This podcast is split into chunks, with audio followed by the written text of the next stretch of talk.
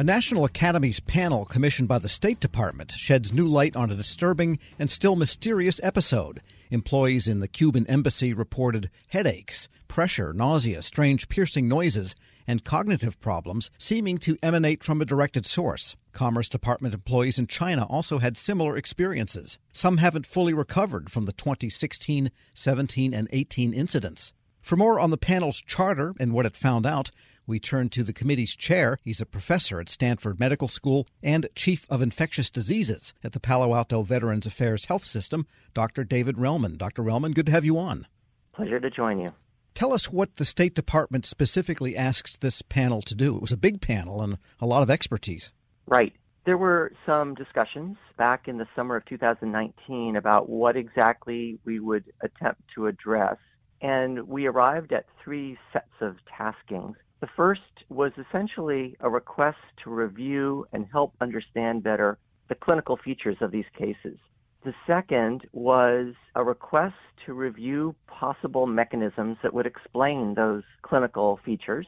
And the third was to provide assistance and guidance about both the management of the current patients, but also the planning for possible future events of this sort.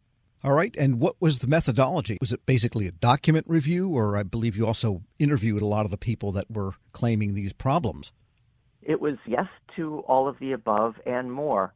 The National Academies typically creates committees to address requests of this sort, and in this case, they did so. It was a standing committee of 19 members, myself included. We were all volunteers. And we came from a variety of different areas of expertise chosen specifically to address the task. Most of the committee had some clinical background. We had a number of truly eminent neurologists, neuro ophthalmologists, audiologists, people who specialize in vestibular disorders. But we also had infectious disease experts, that's my area. We had folks who were expert in rehabilitation medicine, experts in epidemiology, environmental science, and also experts in the health effects of electromagnetic radiation. So we had our committee set up in the fall of 2019. We then met in person twice and then a third time virtually as our work began to wane in the spring of this past year.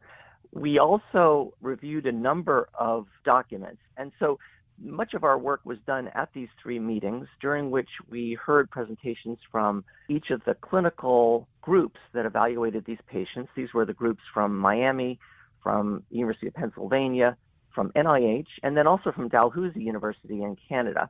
We invited experts to come give us presentations on areas of technical subject matter knowledge that were of relevance to our tasks. And we also met with eight of the patients themselves most of them in person, some of them virtually, but it was done in private and it was done for the purpose of trying to understand their individual stories much more clearly. I should say that we had a couple of limitations. One of them was that because of health privacy concerns and the laws that oversee that, we could not receive individualized health information. What we received instead was aggregated data data from groups of patients that were seen by each of these clinical centers. But it was impossible for us to link even anonymized data about specific individuals from one of the clinical centers to another or across time as these individuals were seen perhaps repeatedly by some of these investigators. So that was a big limitation because we were forced to deal with data in a form that didn't allow us to pick it apart and really parse the sources, et cetera. And then finally, there were some other sources of limitations having to do with the fact that much of the information about these cases is classified. But in addition, the fact that government agencies have been involved in ongoing investigations, and some of them were reluctant to share their ongoing and incomplete work with us as it proceeded. We're speaking with Dr. David Relman. He's Chief of Infectious Diseases at the Palo Alto Veterans Affairs Health System and Chair of the National Academy's panel. And I want to return to some of those limitations, but first let me ask you about some of the clinical piece of this, of the three areas that you were looking at you found that not everyone had all of the same sets of symptoms, but yet what they had in common was unexplainable except by perhaps that idea of radiation of some source. Do I have it right? That's that's close. That's close. what we found was that there was a great deal of heterogeneity, as you suggest, between and among the patients. So you're right. Not every patient complained of and seemed to suffer from exactly the same set of symptoms and signs, nor did they have the exact same set of laboratory and clinical test results. But we were able to group the clinical findings into two bins. The first was the most dramatic, distinct, and unusual. And that was a set of clinical findings that began abruptly at the very beginning of these illnesses, often in the middle of the night, awakening individuals from sleep, and consisting of some truly unusual clinical findings. For example, the sudden onset of a painfully loud, piercing, or screeching, or chirping, or even clicking sound that they perceived in their head. Some of them said it was as if I suddenly awoke with the painful sense that there was a fire alarm going off next to my pillow. In addition, a lot of them had this sudden onset of pressure or vibration in their head, painfully so, almost as if some said, you're driving down the highway at high speed, you've got one window cracked open in the back, and you have that buffeting feeling, but much more intensely. In addition to that, Many of them reported the sudden onset of ringing in the ears or hearing loss, profound dizziness, and unsteady gait, because of course many of them were trying to get out of bed to escape these sensations and were unable to stand. Many of them had to crawl, and some of them even had visual disturbance. And what they then said was that if they were able to leave the place where they first experienced this, for example, their bed, and make it to another room, all of this would suddenly subside. And if a few of them, they told us, returned to their bedroom soon thereafter, it would return immediately. So it clearly was position dependent for some of these people and was perceived as directional. So this was something that to our career experienced some of the nation's finest neurologists was something they had never heard of. It didn't fit with anything in the neurological literature or in the general medical literature and to us was clearly the most distinct and unusual and sort of defining clinical feature. When we looked at the disparate test results they received, again from very different places with non standardized testing in some cases, we were able to piece together a story of vestibular injury, which means evidence of injury to the inner ear, which is where the labyrinth is located, or the cranial nerve that carries the stimulus, the, the information from the inner ear into the brainstem or other parts of the brainstem. So it was a, a, a particular area of injury that seemed to best explain these clinical findings. Then, so that was bin number one. Sorry to go on about that, but it was clearly the most important, you know, in terms of defining the clinical illness. Let me just ask you quickly: yeah. Are some people still having effects from this, or have they all fully recovered? No, some are clearly still affected. And that's uh, just about to explain that a number of these same patients then started developing chronic or persisting symptoms. These were symptoms that were, for example, dizziness, impaired balance, a sense of vertigo, fatigue, impaired concentration, memory problems, insomnia, and even depression. Those are symptoms that continued in about a third of the individuals that had these initial early findings. But as you can tell, these are findings now that are a little less specific, a little more commonly seen with a number of different kinds of etiologies and disorders, and for us were less distinct. They are no less impairing or debilitating for these individuals, though. But it simply confuses the story in terms of whether there is, in fact, just one possible mechanism that explains all of these cases and all of these different symptoms and signs. We're speaking with Dr. David Relman. He's Chief of Infectious Diseases at the Palo Alto Veterans Affairs Health System and Chair of the National Academy's panel. And in the second bucket of findings that the State Department hoped for, you did actually come up with what you thought was the most plausible mechanism, though, at least for the initial injuries. Right, but just to correct the situation, when we looked at these two buckets, we decided to focus on the first, the most distinct and unusual, because we thought it offered the best opportunity for arriving at a possible mechanism, specific mechanism.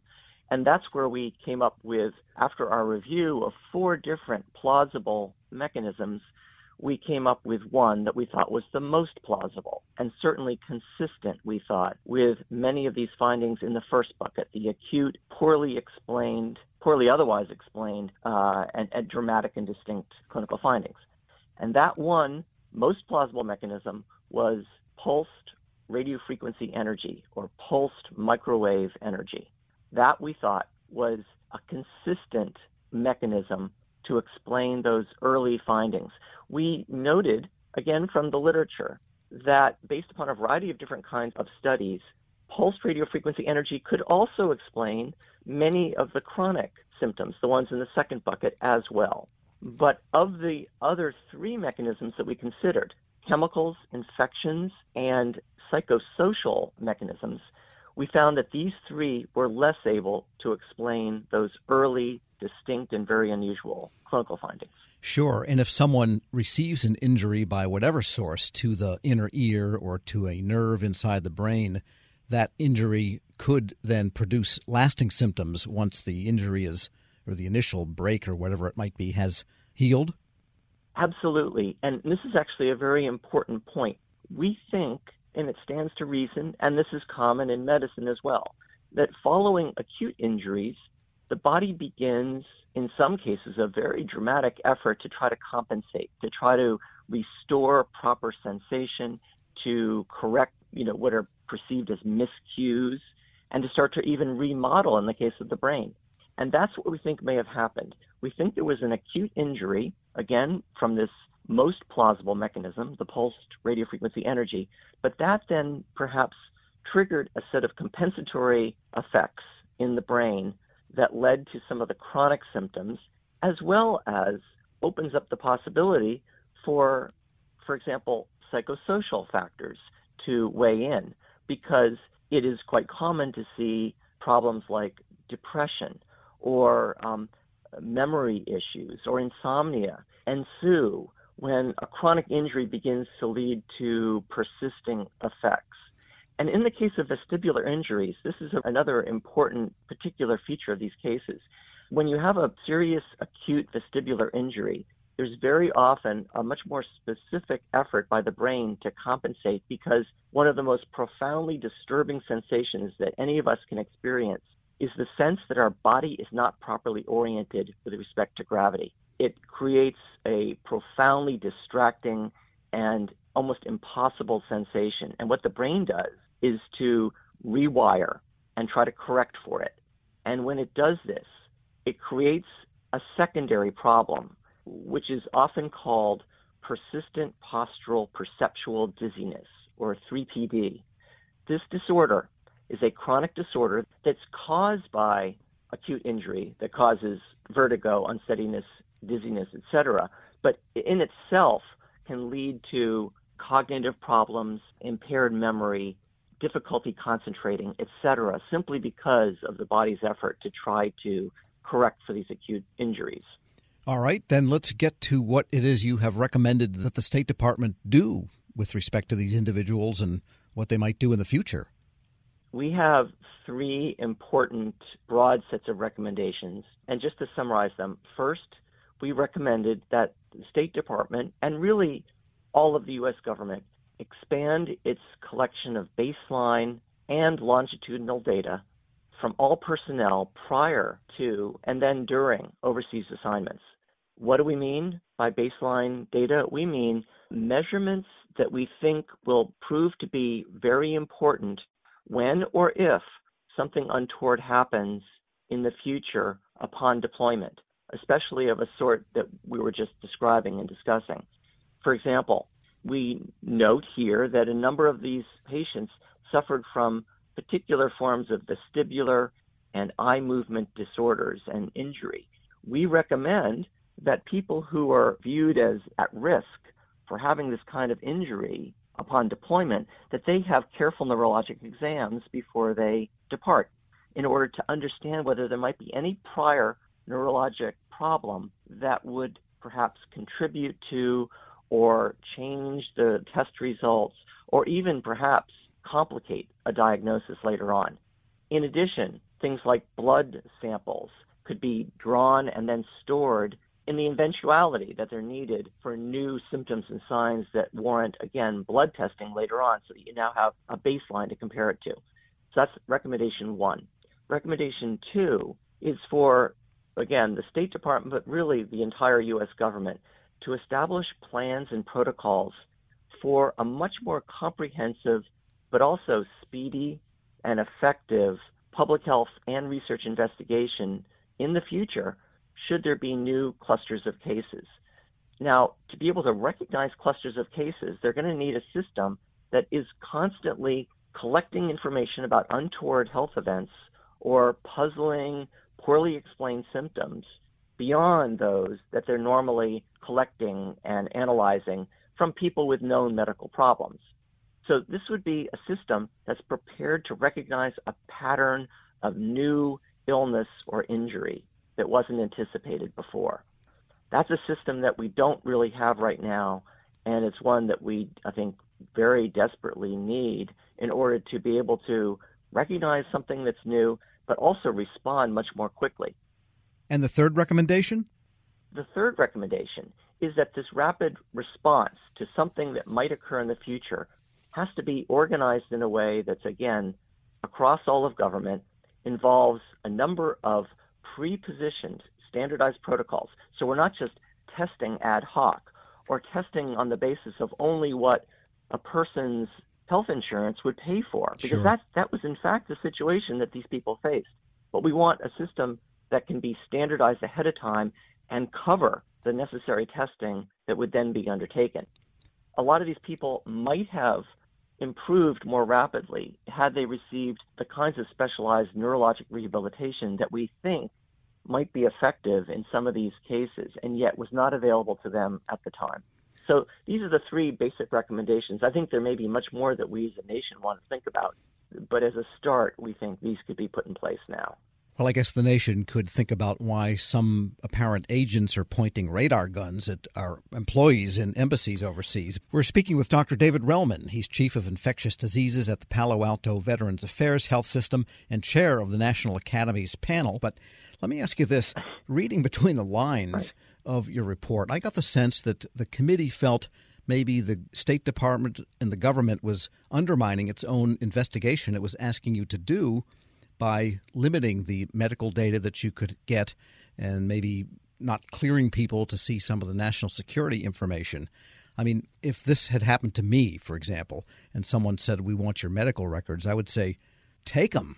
By golly, read everything. You can even read about my uh, blood pressure or my you know cholesterol. I don't care if this will help something personal and also help national security. Who cares about a medical record if it's voluntarily right, given up? Right. No, absolutely. This is something that you would, any of us, would like to think that we could simply have in place now or simply put in place for the future. But there's some complications, and I don't want to lay blame on the State Department per se for this. There are federal laws that regulate who can allow personal health information or even personal identifying information to be shared. Right now, the only federal agency that has the authority to collect information and link it to the same individual even anonymized, is the CDC. The CDC is the only agency that could do the kinds of things that we would have liked to been able to do ourselves. When we turned to the CDC and said, listen, we believe that you are in the process of completing such an analysis. Could you help us? They said, well, our report is right now under review in the various departments of government that have vested interests in these cases. So we can't share it right now that was something that was frustrating to us, but I'm afraid would have required an act of Congress to shake loose. Perhaps that should have been done. But we as a nation have a variety of administrative limitations in place, in part for good reason, in part because they're just legacies of a time when there were concerns or needs that don't reflect the present ones. So, yes, we could do a lot better, but it's not necessarily easy on the score of classified information and the who done it part, I just want to make clear when we negotiated, we, the national academies, um, negotiated with the State Department about what it is that we thought that this committee could profitably undertake in a year's time, we decided that the who done it part simply wasn't practical. This is something that is clearly in the realm of the province and the authorities of the national security communities. We believe that there is a great deal of effort underway to understand these events from their vantage point. They have immense tools available to them, should and when they decide to use them. I think it wouldn't be fair to us to presume that we could undertake that kind of investigation ourselves, at least as constituted.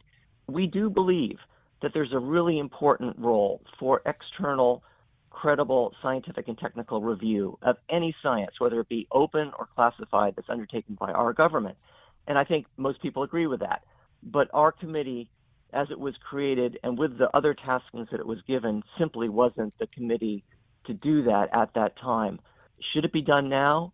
I think so. And I think at the same time, we need to now make sure that there is a truly coordinated, dedicated, and energetic effort by all of government to unravel what may have taken place and what perhaps may still be taking place.